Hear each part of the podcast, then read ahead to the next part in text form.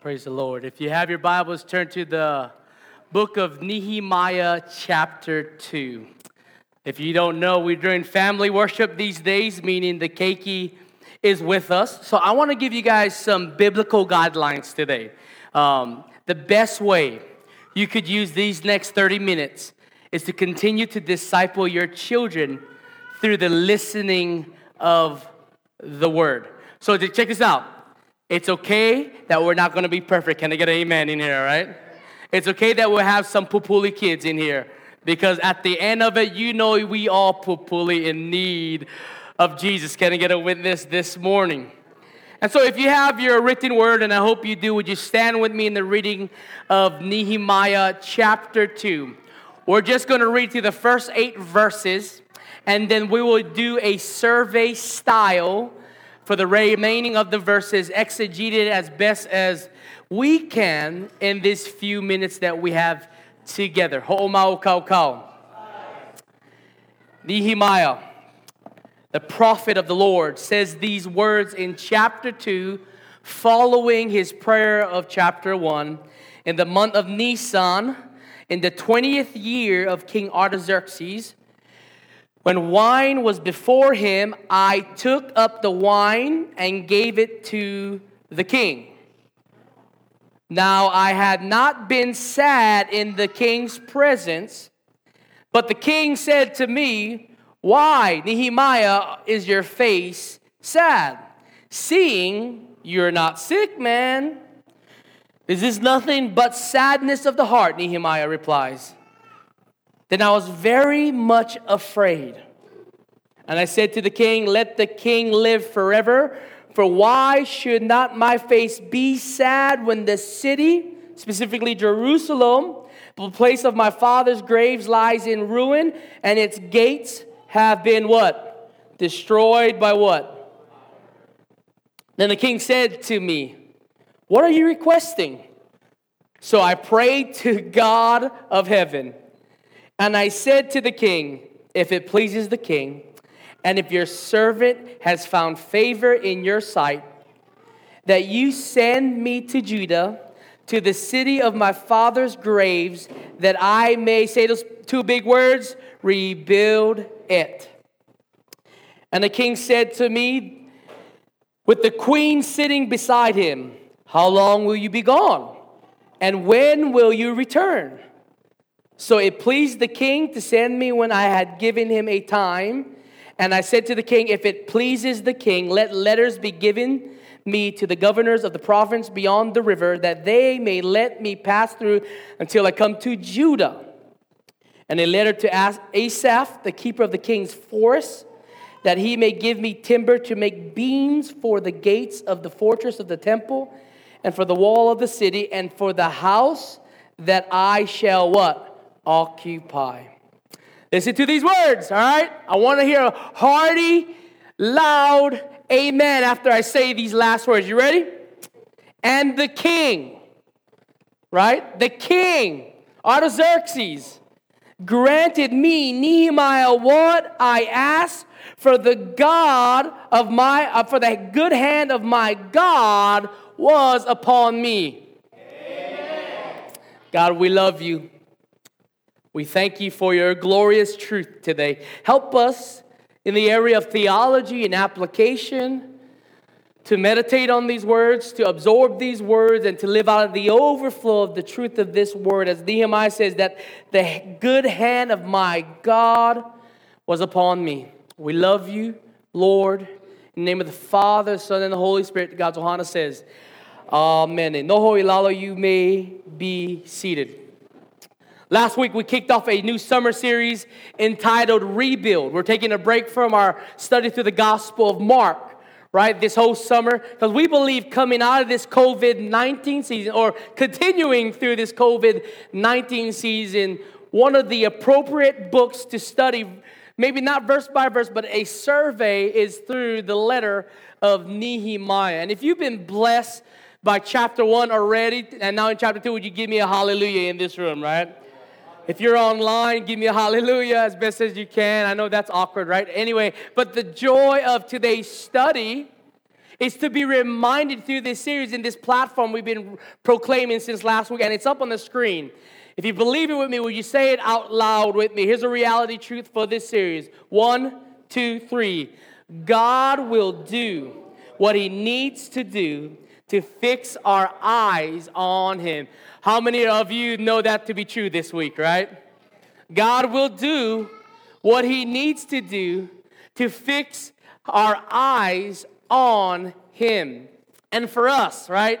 For the Thomasellis, we love going to the beach, all right? We love going to the beach to, to let go some steam. And let's just say it's been hot. It's been really hot. And so the, the positiveness of living on an island is help me out. We get to go to the beach. But unfortunately, on Monday, what we thought would be fun ended to be a tragedy. One of my nephews who were with us that day, spending the summer with us, we went to Carlsmith or Four Miles Beach Park, the, the grass side, the local side, everybody call it the local side and all that. And that small little jump in area, right?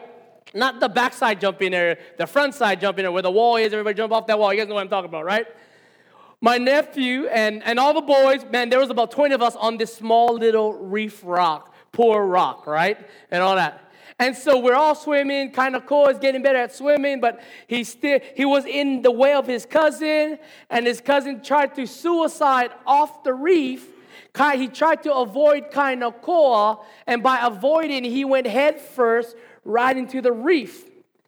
Ambulance come, take him to the ER, and I, the father's still at work, so I'm there with him, uh, praying with him, talking through with him.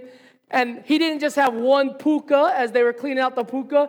They looked through his hair. He had a second puka above his head. And then they realized after they were cleaning it out, they found a third puka right on the kini popo, right there. And, and, and you got to imagine the pain that the young teenager is going through. What we thought would be a day of joy with cooling off in the water would be a day of complete, you know, for us, challenge and tension.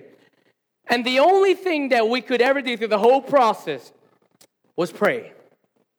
Was pray.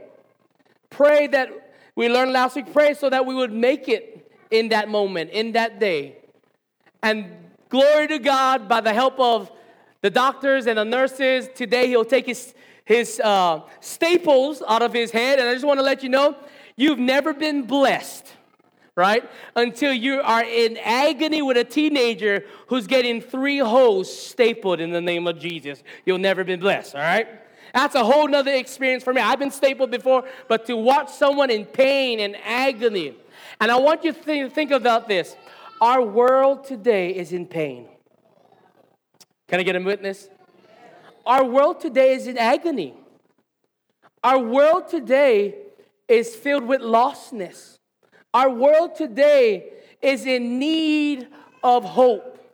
When everybody think they're an expert on theology and social justice, right? On social media, we must understand that we are all flawed, painfully flawed, in need of hope.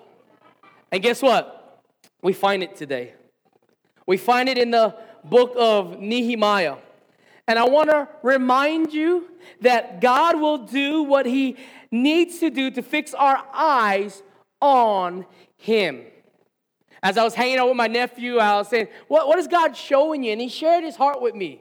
And the reality is still true that God did what He had to do to, to my nephew, right? To fix his eyes on Him. And what I want us to see in these verses, right?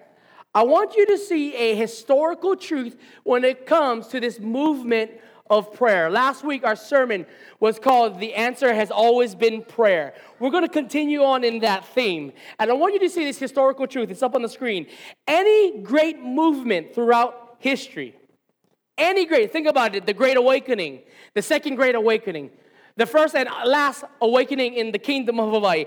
Any great movement throughout history has always begun with a movement of prayer. Are you with me today? This is the life of Ohana Church. We believe this is our story. That our movement, us getting in on what God is doing, is in connection with prayer.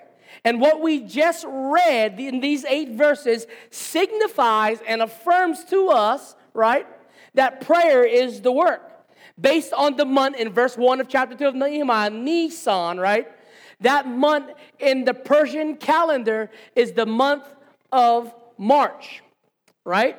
Well, we know in chapter 1 that Nehemiah began praying in the month, the Persian month of Chislev. Chislev on the Persian calendar is actually between November and December. So, Nehemiah prayed for four to five months for what? That God would rescue his people.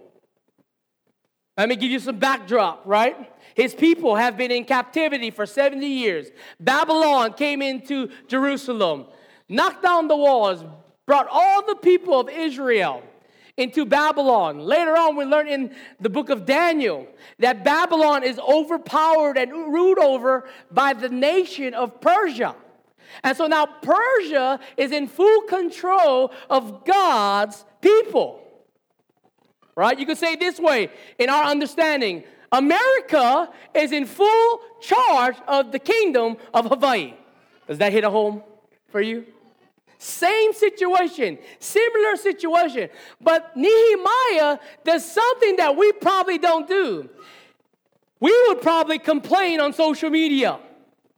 We would probably call somebody out and make more ha out of this situation. Can I get a witness, right? We would do that because naturally we are in pain, we are flawed. This is what our sinful nature teaches us to do is to complain, is to cause more tension and to cause more fight. But in the midst of this 70 year captivity, right? Nehemiah does what we should all do. He prays. And he faithfully prays.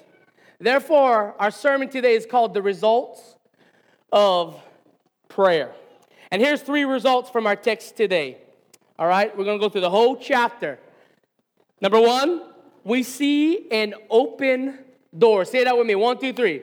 We see an open door.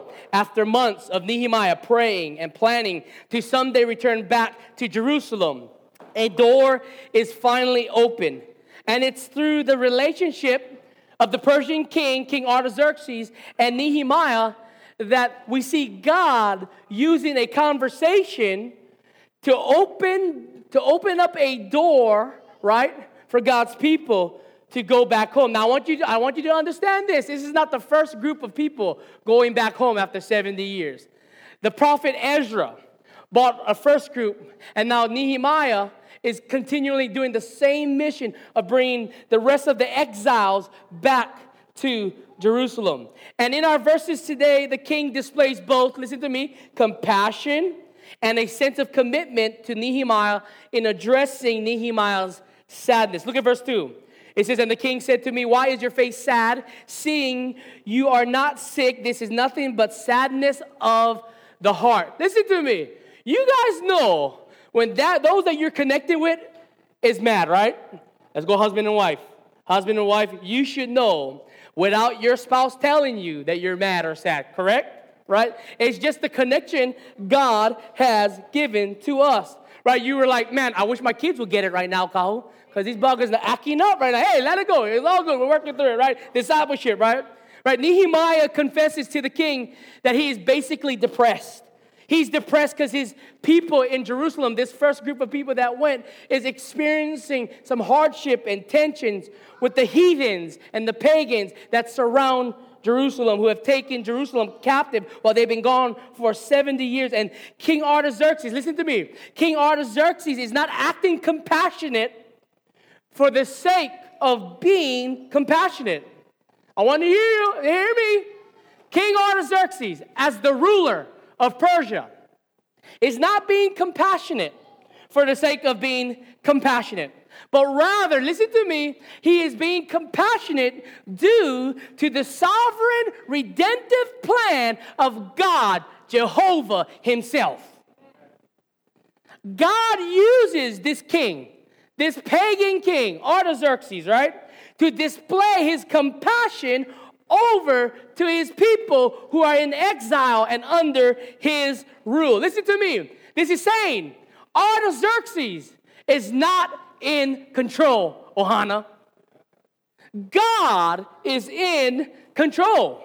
How do we know that? Well, let's go to the word. Look at Proverbs chapter 21. It says this that the king's heart is the stream of water in the hand of who? The Lord. This is Jehovah. He turns it wherever what? He wills. Listen to me. God is in control. Psalms 135 says, Whatever the Lord pleases, say those two words with me. It's up on the screen. One, two, three. He does. In heaven and on earth, in the seas and all deeps. Why? Say it with me. Because God is in what? Control. Look at Proverbs chapter 19, verse 21. It says, Many are the plans in the mind of a man. Let's say that again. Many are the plans in the mind of man, but it is the purpose of the Lord that will what? Stand. The Tomaselli should be in Chicago today. Right? That's not God's plan. Why? Because God is in what? Control. I think this should give us a lot of hope. A lot of hope because we can embrace the reality that God is still in control when things feel absolutely out of control. He's in control. Even with our national issues this week, right? With what's going on, He is still in control. And as we learned last week, our prayers are heard, and God is faithfully with us, and He opens doors for us by, listen to me, aligning our hearts with His heart. Even if that means aligning pagan rulers' hearts as well. God is in control. And I want you to see in our verses the results of Nehemiah's prayer through this understanding of God giving an open door. Listen to this. The king, Artaxerxes, saw his depression. The king, Artaxerxes, addresses his depression. The king, Artaxerxes, listens intently to Nehemiah's burden for his people and his hometown. The king Artaxerxes agrees to help with this burden. Whether you like any president that we have had, that we had, that we're going to have, he is not in control. Say it with me God is in control. Whether you like his politics or not, or her politics or not, whatever leaders we have in rulership, God is in control, not that human. All right? And all due to the fact, listen to me, the king right now blesses Nehemiah. Why? Say it with me. God is in control. Look at verse 8, the latter part of verse 8. It says, And the king granted me what I asked, for the good hand of my God was upon me. Listen to me. I want you to hear this very clearly. If you belong to God, the way scripture says you belong to God, his hand covers you. His hand is with you. And on top of that, his hand disciplines you. Just like how his hand is disciplining his people in exile in Babylon under the rule of Persia, right? And so here's the tension, but now the tension in this verse is thinking that if I just pray faithfully for whatever I want, God will give it to me. That is not what it's saying. That is not what it's saying. I want you to be very clear as we read chapters 1 and chapters 2, right? For Nehemiah, his prayers began with his need for the Lord instead of anything else. You guys with me? Your need is not materialistic things. Your need is not even your spouse, though thank God for our spouses, right? Your need uh, uh, uh, for your Mopuna grandparents, right? Uh-uh, negative, negative. Check that out, right? Your need is for God. Your need is for God. And so what these gatherings does today, it expresses our need for God. And so for Nehemiah, right? This was a reality for him. But Nehemiah goes a step further, as we learned last week. He didn't just pray for his need, he also prayed for the needs of his people. that they would repent, they would ask God for forgiveness. But in the process of prayer, God give clarity to Nehemiah. And now being right in right fellowship with Nehemiah through prayer, God calls Nehemiah into the greatest mission field of all. Where?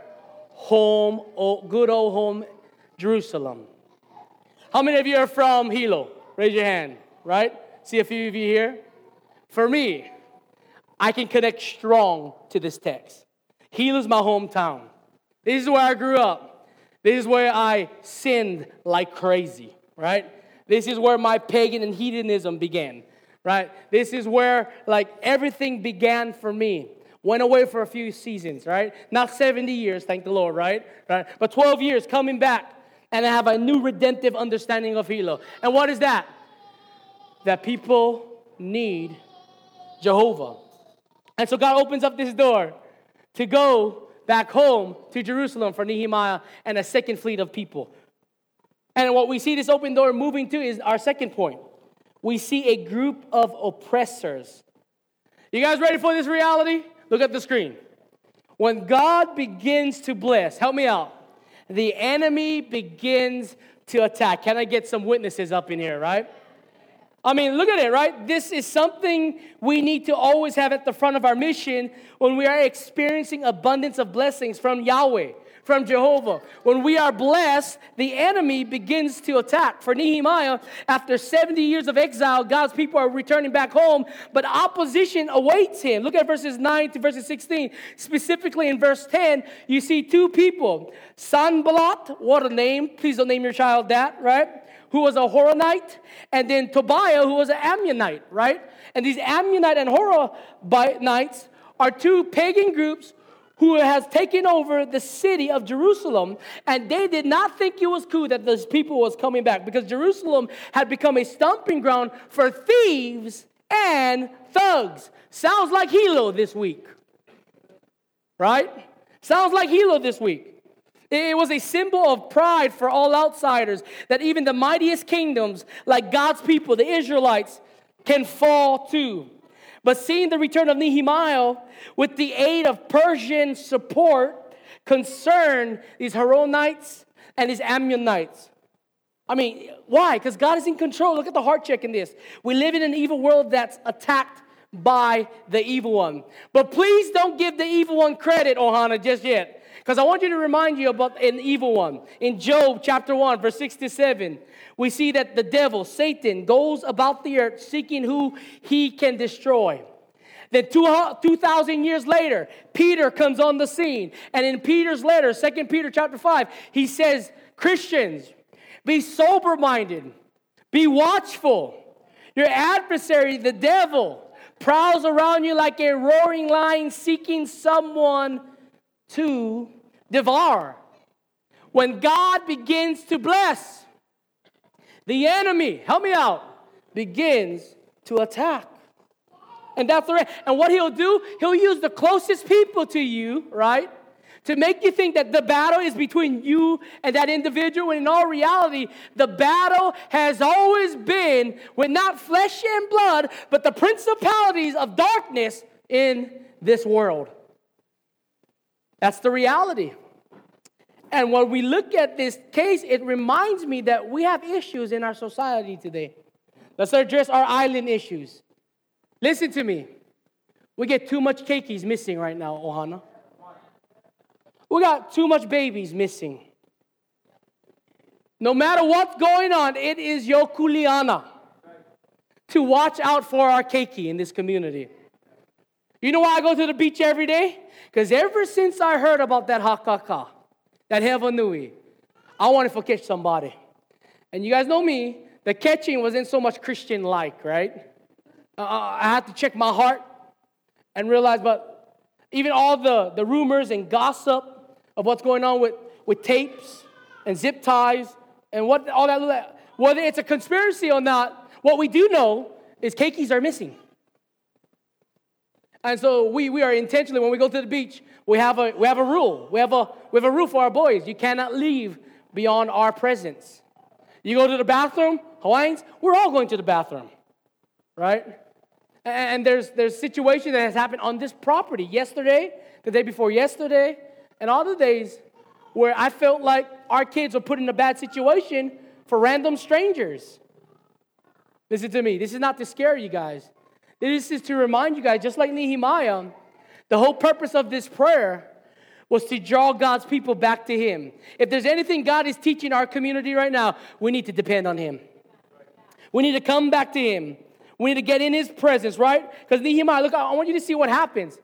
Nehemiah did not give up on the mission when these two bad thugs came to address them in these verses, verse 9 to 16. In fact, he continues on in the mission because he knows that God is what? In control. Nehemiah in verses 9 to 16 scouts out the city. He assesses the needs of the city. He does so while his servants follows him, and his servants does not really know why they're in Jerusalem. Read the text. He goes and they're following. And I want to give you an action, an action step for this. All right, listen to me. When it comes to Nehemiah's followers, I want you to hear this application of truth. Whatever role we have in God's plan, let's trust that it's a plan worth living and dying for. Listen to me. You may not be the pastor, you may not be the leader, right? But your role is vital in the kingdom of God. Right? You may not be the voice up on stage, but your voice where you are matters in the kingdom of God. Your hands, your feet, it matters in the kingdom of God. And if we would heed to the followers of Nehemiah and just kuli, kuli our mouth and trust in the leadership that God has given us, because ultimately God is in control we would see fruit. We would see life change. We would see transformation. I want you to see how this scholar talks about this section. The scholar says Nehemiah was faced with many problems and much opposition, but his sense of divine direction would give him confidence. He was humbly aware that it was God who had entrusted the project to him and would give him the wisdom by which it would be accomplished. And his mission was to restore Jerusalem to an environment pleasing to God. I want to adopt that today. Our mission, are you with me, saints? Is to restore Ohana Church. To start from scratch, to rebuild our faith, to rebuild our fellowship, to rebuild our longing for true doctrine and theology, none of that prosperity, American gospel garbage that we've seen in the last 50 plus years, but to rebuild our need for God. So, so as we fast forward to the New Testament, this is what Paul says to the church of Galatia, the churches of Galatia. He says, Are you here to please man? Or are you here to please God, right? A mark of a genuine follower of God is one who don't care about the opinion of man, right? But cares about what God has already said. And not just cares, but does what God said. That's a mark of a true, genuine follower of God. There's no in between when it comes to the scripture. You're either with God or you're against God. That's something that we cannot preach enough in our, in, in our body. Are you looking for the approval of man? Or are you looking for the approval of God? And for me, um, Nehemiah, Nehemiah, a human just like me and you, gives us hope. Why? Because he exalts God with his position as cupbearer to the king for the sake of God's remnant, Israel. Final thought, and we'll be done. In the idea of prayer, here's the final result we see a people of omnipotence. The word omnipotence is an adopted word of who God is. That God is completely powerful. I'm not saying that we are God, but in extension, as God's family, we showcase God's omnipotence through the mission God has given us. I would say that these people that are with Nehemiah is a people of influence, a people of power, a people that's not shying down when scary looking outsiders come into their midst, like, like the Ammonites. Nothing was going to stop these people like Nehemiah for addressing the issue at hand. And as we end our time together, I want you to see how the verses is wrapped up to the remaining of the text. Nehemiah chapter 2, verse 17 to 20 says, Then I said to them, He's talking to the pagans, the heathens who are attacking them, the oppressors. He said, and he's talking to his people. He says, You see the trouble we are in? How Jerusalem lies in ruins with its gates burned? Come, let us build the wall of Jerusalem, that we may no longer suffer derision. And I told them of the hand of my God that had been upon me for good, and also for the words that the king had spoken to me. And they said, Let us rise up and what? Build. So they strengthened their hands for the good work. But when Sanballat, the Horonite, and Tobiah, the Ammonite, servant, and Geshem, the Arab, heard of it, they jeered at us and despised us and said, What is this thing that you are doing? Are you rebelling against the king? Then I replied to them, The God of heaven will make us prosper, and, will, and we, his servants, will arise and build. But you have no portion or right or claim in Jerusalem. That should give you hope today.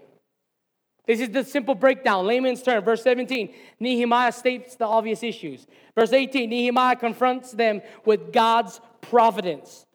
Verse 19, the oppressors begin to cause tension. Okay, Verse 20 comes up, Nehemiah proclaims the excellencies of God to his people. He says, The God of heaven will make us prosper. Ohana Church, if you hear anything today, hear this. The God of heaven will make you and me prosper. But I want you to hear this very clear. This prosperity we're talking about is not about health and wealth. This prosperity we're talking about is about God Himself having relationship with you and me, sinners who don't deserve Him. But in His mercy and grace, His prosperity to us is not death, but life in His holy name.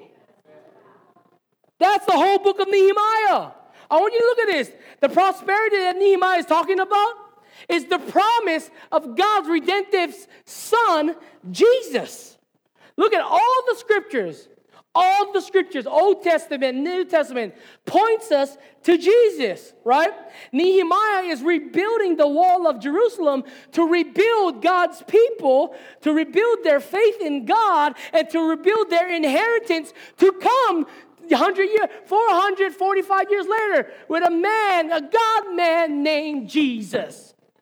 That's the hope we have today. This wall is not just going to be built up to preserve the culture. Hawaiians. This wall is not going to be built up for the sake of man made benefits. This wall is being built up so that the generation that exists now and that will come will be pointed to the Son of God, Jesus, the coming Christ. The whole Old Testament talks about this coming Christ. Isaiah chapter 7 says, Therefore, the Lord himself will give you a sign. Behold, the virgin shall consent and bear a son, and shall call his name what? Emmanuel. 700 years later, Jesus, this prophecy will be fulfilled. In Micah chapter 5, he says, But you, O Bethlehem, who are too little to be among the clans of Judah, from you shall come forth for me one who is to be the ruler in Israel, whose coming forth is from of old, from the ancient of days. His name is, help me out, Jesus. Hosea Chapter 11 says, When Israel was a child, I loved him. And out of Egypt, I called my son. Who is his son? Jesus. Isaiah, you may know this part of Isaiah, the most famous Christmas prophecy that we always preach on Christmas. It says in Isaiah chapter 9, For to us a child is born. To us a son is given, and the government shall be upon his shoulders and his name shall be called, help me out, Wonderful Counselor, Mighty God, keep going, Everlasting Father, keep going, Prince of Peace. Of the increase of his government and of peace, there will be no end. On the throne of David and over his kingdom to establish it and to uphold it with justice and with righteousness from the time forth and forevermore and forevermore and forevermore. The zeal of the Lord of hosts will do this. Why? Because God, help me out, is in control. This is our prosperity today. Not health and wealth, but say it with me. His name is Jesus. Nehemiah points us to Jesus. Nehemiah prepares us for Jesus. Nehemiah's prayers are bigger than just the rebuilding of the walls of Jerusalem because his our redemption is pointed and found in, say his name loud and proud, Hawaiians, Jesus. Today, we look backwards. 2,000 years ago, Jesus has already come on the scene. Jesus has already given his life. Jesus has already rose from the dead. Jesus already spent 40 days on earth preaching the kingdom of God. Jesus already ascended into heaven. And the angel came down and reminded God's people, He will return. And until we take our last breath in seeing Jesus, or until Jesus comes back, listen to me, let's rebuild our wall of the gospel for the sake of His glorious name. Let's do it.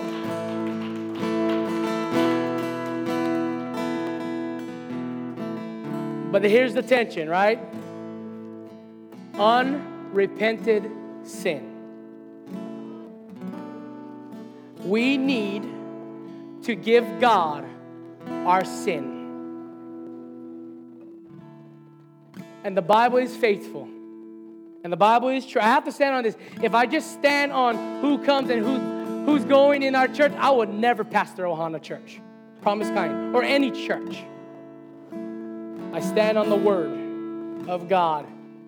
Would you stand with me in the word of God? Would you all rise up with me as we end our time together?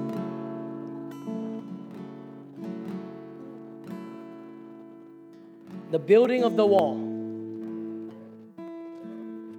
is not so much a wall that's built by man as we learn in the New Testament. But our cornerstone, right, is Jesus. So, this is what I want you to do. I just want you to close your eyes, and I want you to lift your palms to the heavens. And Brian is just going to sing a simple chorus over you. Whatever he chooses, whatever the Spirit leads him to sing, he's just going to sing it over you. And if you affirm it, and you know the words to it, sing it. If not, just be blessed by the lyrics that proclaim the excellencies of our God who is in control through his blessed Son, Jesus. Would you bow your heads and close your eyes?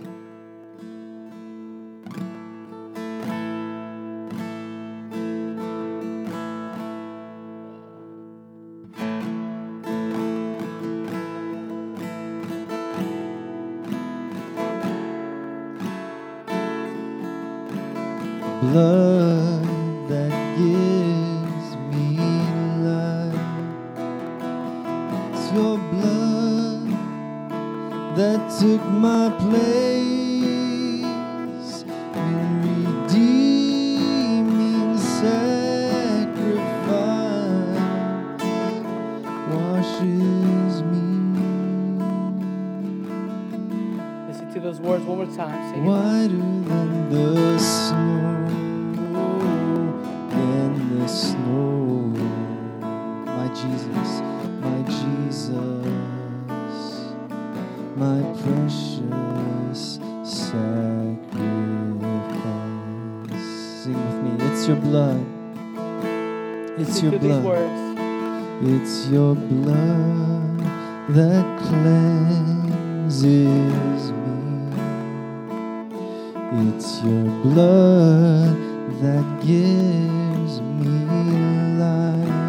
Death to life. It's your blood that took my place.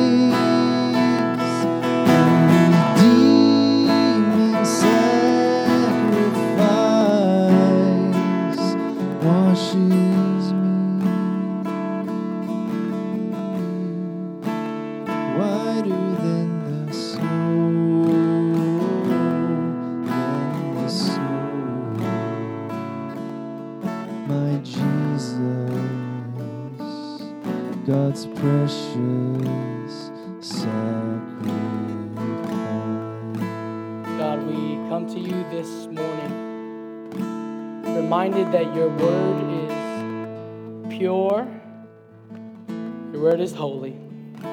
And God, I pray that where we go from here is that we would continue to disciple our keiki and our families in truth, in understanding God's goodness, the book of Nehemiah. God, we're grateful for you.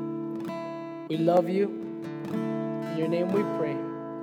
And God's Ohana says, Amen. Give the Lord a clap.